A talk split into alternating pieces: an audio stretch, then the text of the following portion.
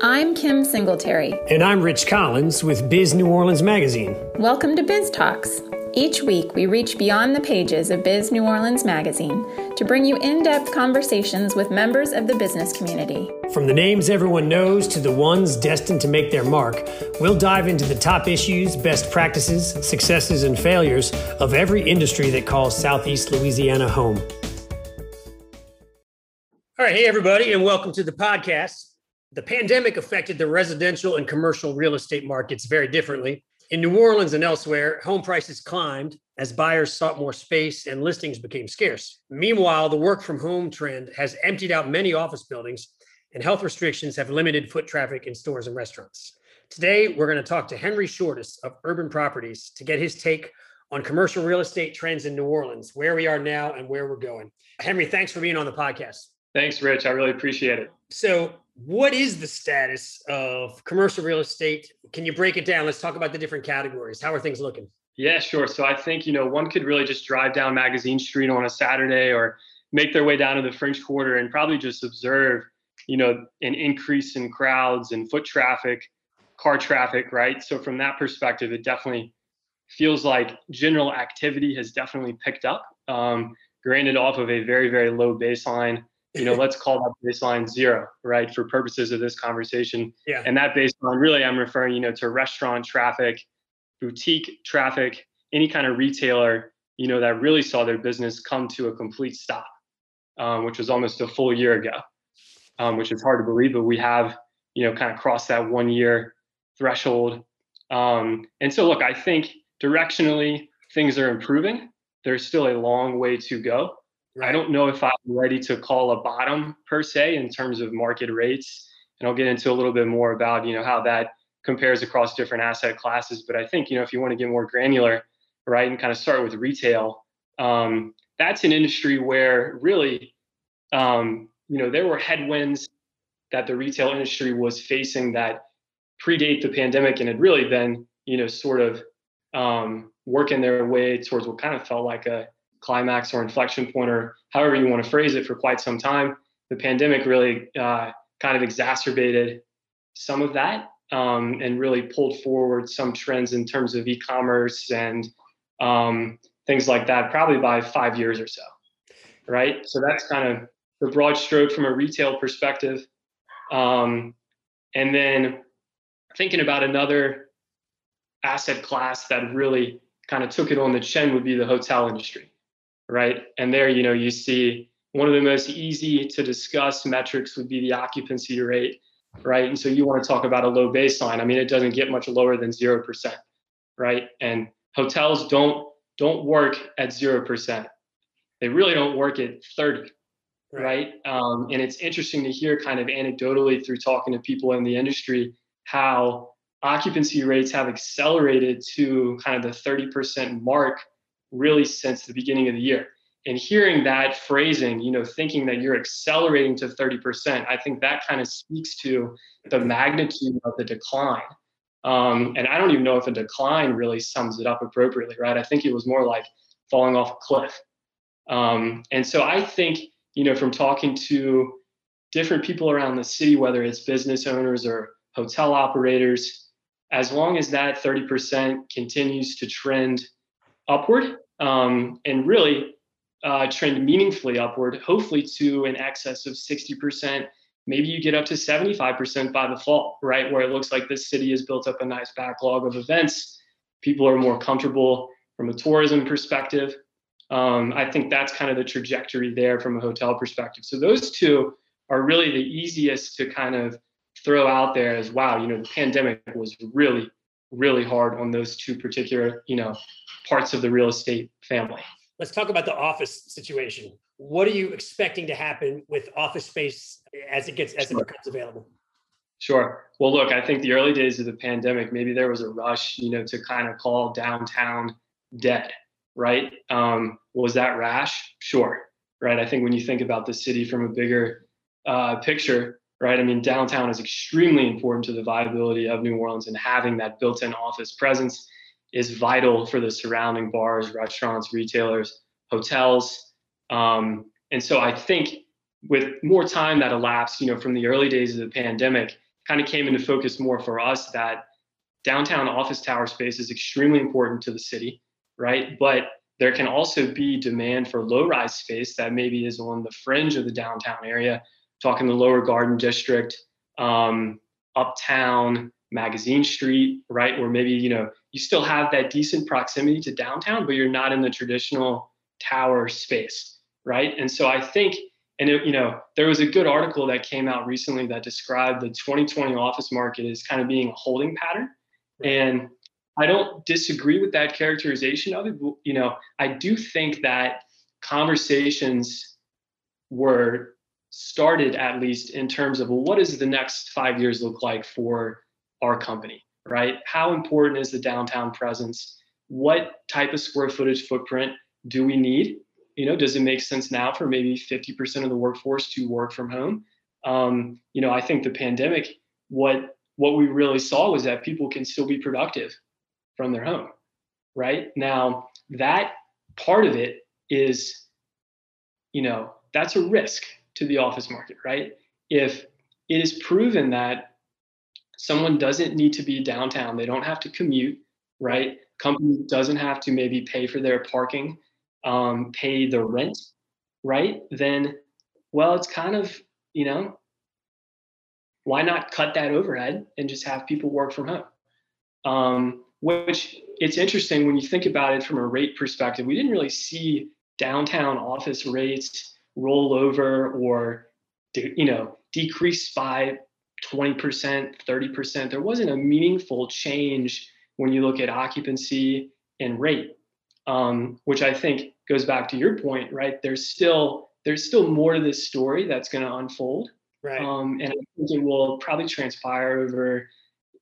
I think it'll be probably more on the order of 24 to 36 months, right? As companies really try to figure out how do they value in office presence, you know, the camaraderie that that might be valued for some companies might not be as important for others, right? And then obviously you weigh the financial costs of maybe decreasing your rent and then being able to kind of allocate that capital to other places of your company. I think it's a pretty compelling proposition, uh, you know, for companies to cut their footprints, right? That being said, you know, if you look at tower space, right, use a hypothetical, maybe a company's got 20,000 square feet. They want to cut it to 10, right? right? Time, maybe they would look into a co-working option for kind of a flex space for those employees maybe that used to make the commute um, but don't really want to work at home but still need some kind of uh, space where they can be productive. I think that part of the story is still developing in terms of co-working space and flex office space. Right. It's really company by company and what's important to them, right? And where do they see themselves now versus uh, five years down the road, right? right? So we talked about office, retail, hospitality. Is there anything to say about the multifamily side of things and how the pandemic affected that in general? And what about industrial? Yeah, sure. So first with industrial, I think, you know, I touched on, you know, kind of the rise of e-commerce and e-commerce demand and kind of how that's been detrimental in a way to the retail side of things. Well, that's been a huge catalyst for the industrial market. You know, you look at new leases signed for sizable footprints for distribution warehouses. Even, you know, you look at some retail conversions to become more of like an industrial type asset, you know, whether it's data centers or the Internet of Things or, you know, the really large players out there who need to increase their logistical footprint to cut down on delivery times.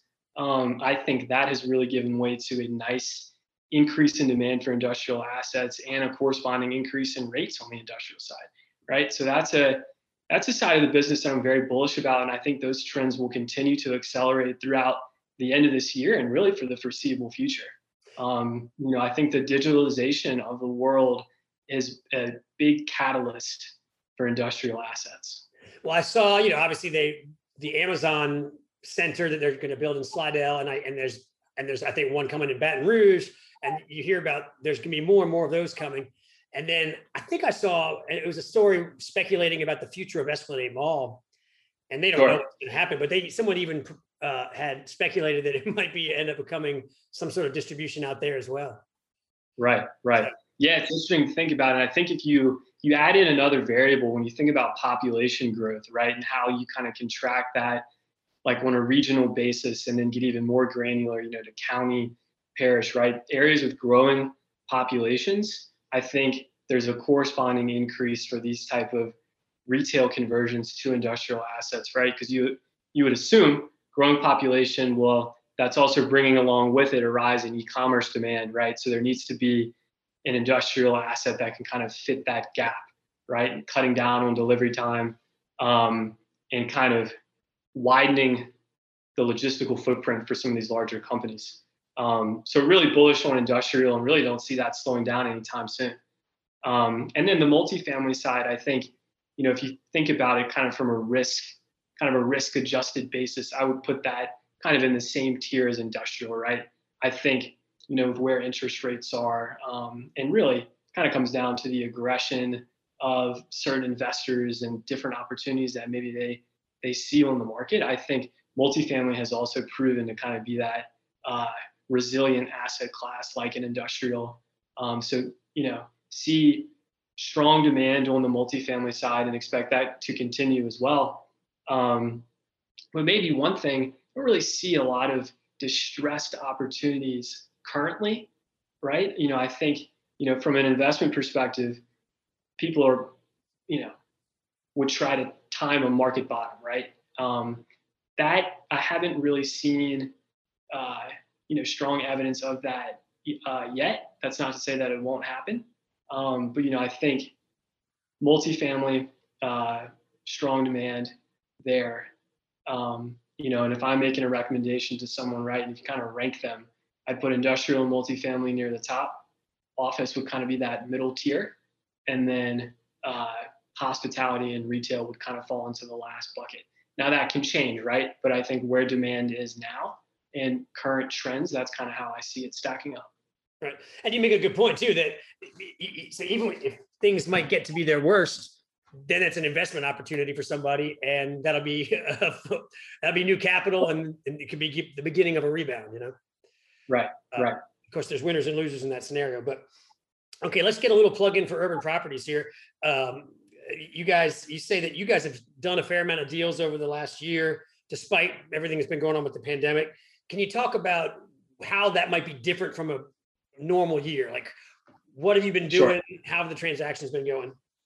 Sure. Yeah, I mean, I think you know from from a business perspective, right? The early innings of the pandemic were really focused on negotiating rent abatement uh, for tenants. You know, tenants that we you know may have signed leases with back in 2016 2017 sort of incorporating uh, force majeure clauses um, you know to add amendments to certain leases to give tenants that we represent the flexibility that you know that they needed to make it through the early days of the pandemic where things were still you know tremendously uncertain um, so from that perspective very busy on the tenant representation side of things and then as you kind of work your way through different asset classes, the stronger classes like multifamily and industrial were relatively unaffected, right? Um, you know, so it's hard to think, well, uh, think of those classes not in the context of the pandemic, right? But really, there wasn't a there wasn't a meaningful slowdown in those two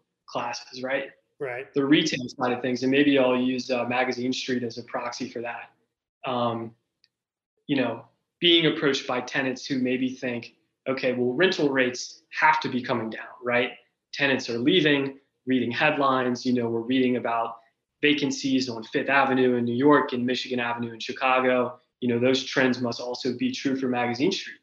Um, much smaller sample set, right, than some of those larger markets. Um, but you know, through our research um, and our data pulls, you know, we saw that there wasn't really a there wasn't a meaningful decrease in rates on Magazine Street.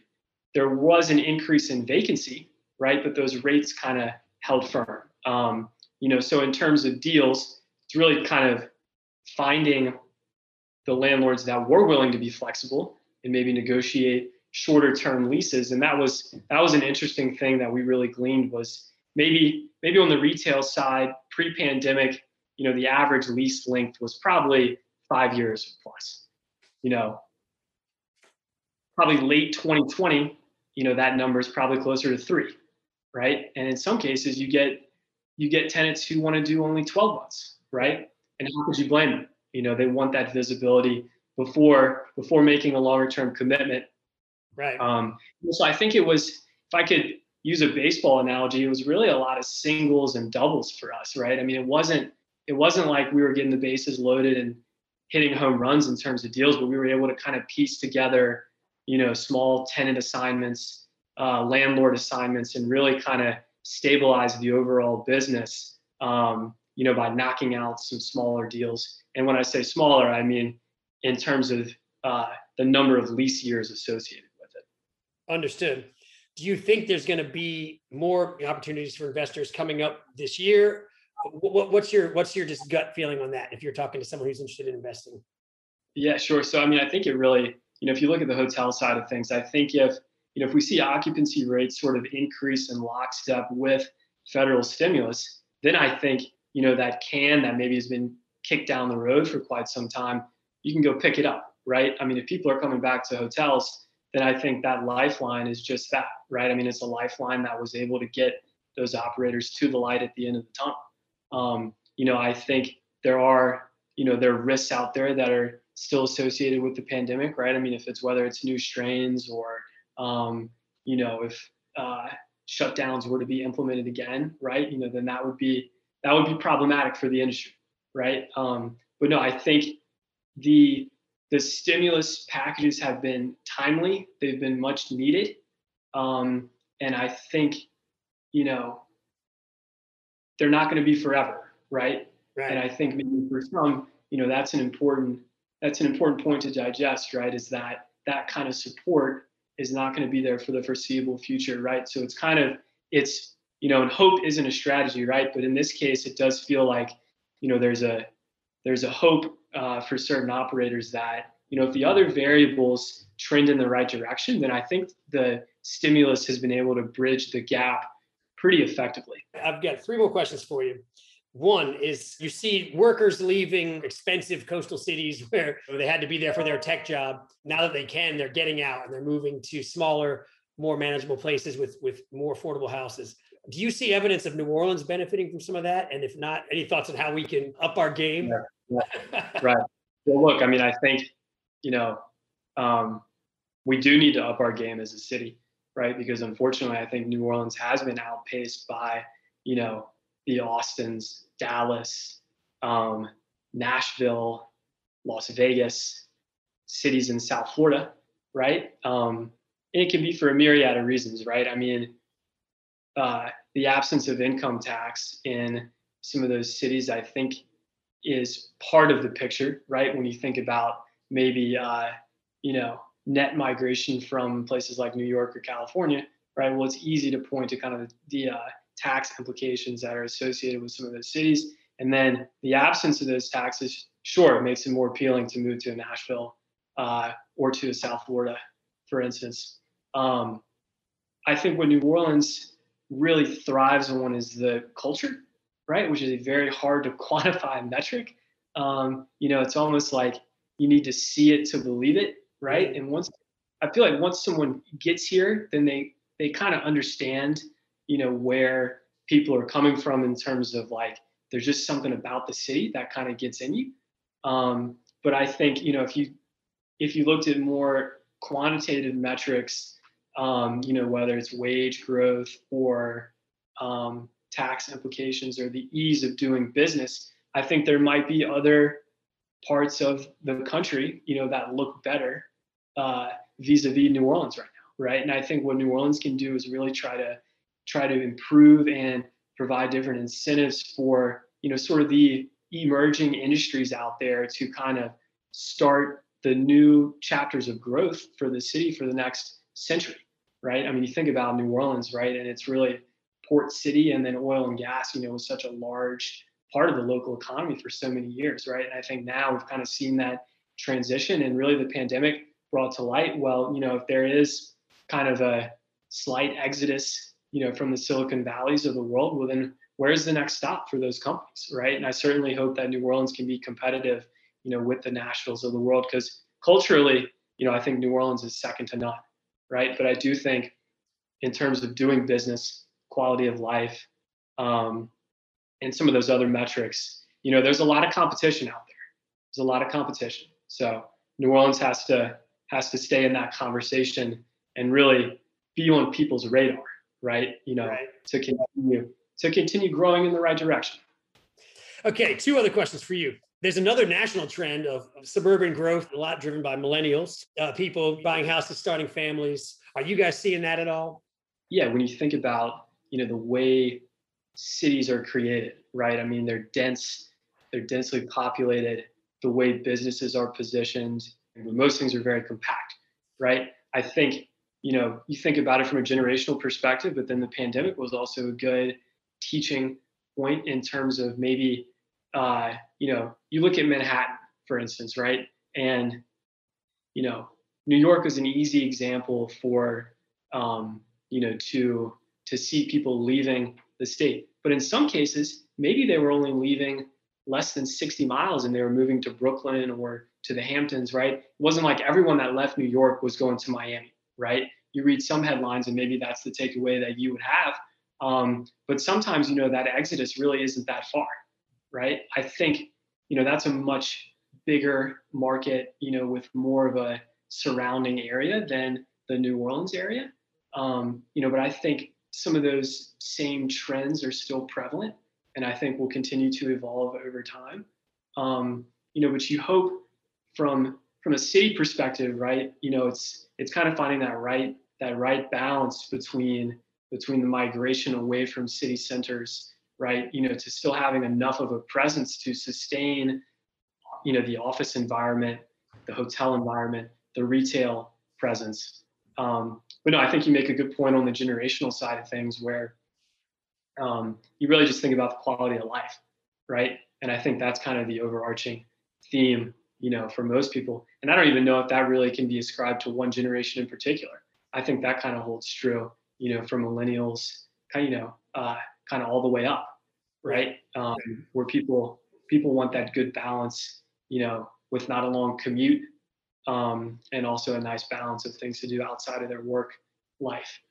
Okay, so my last question for you is the same question I ask everybody uh, uh, this year during these conversations. Looking at everything that's happened, what makes you worried right now still, and what makes you optimistic? What keeps me up at night, I guess, would be another way to think about it.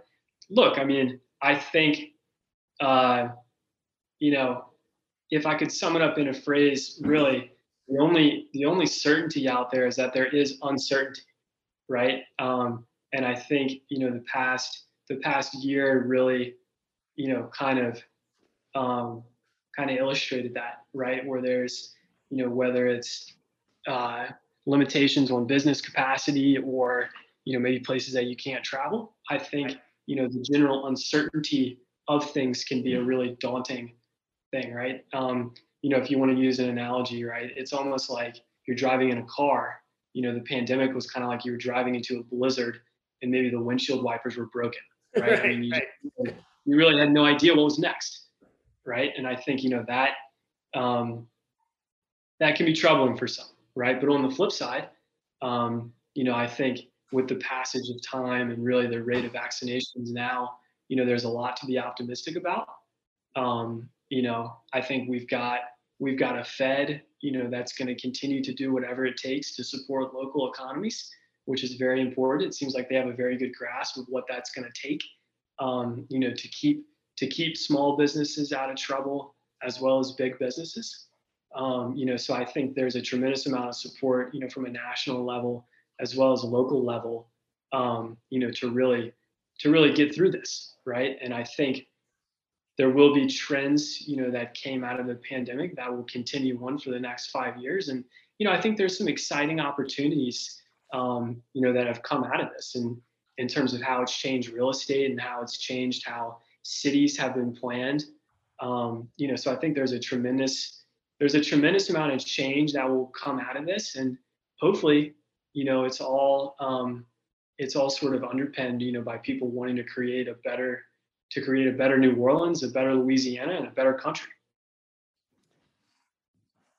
That sounds great. Henry Shortis, thank you for being a guest on our podcast. Thank you, Rich. I appreciate it. Thanks for having me.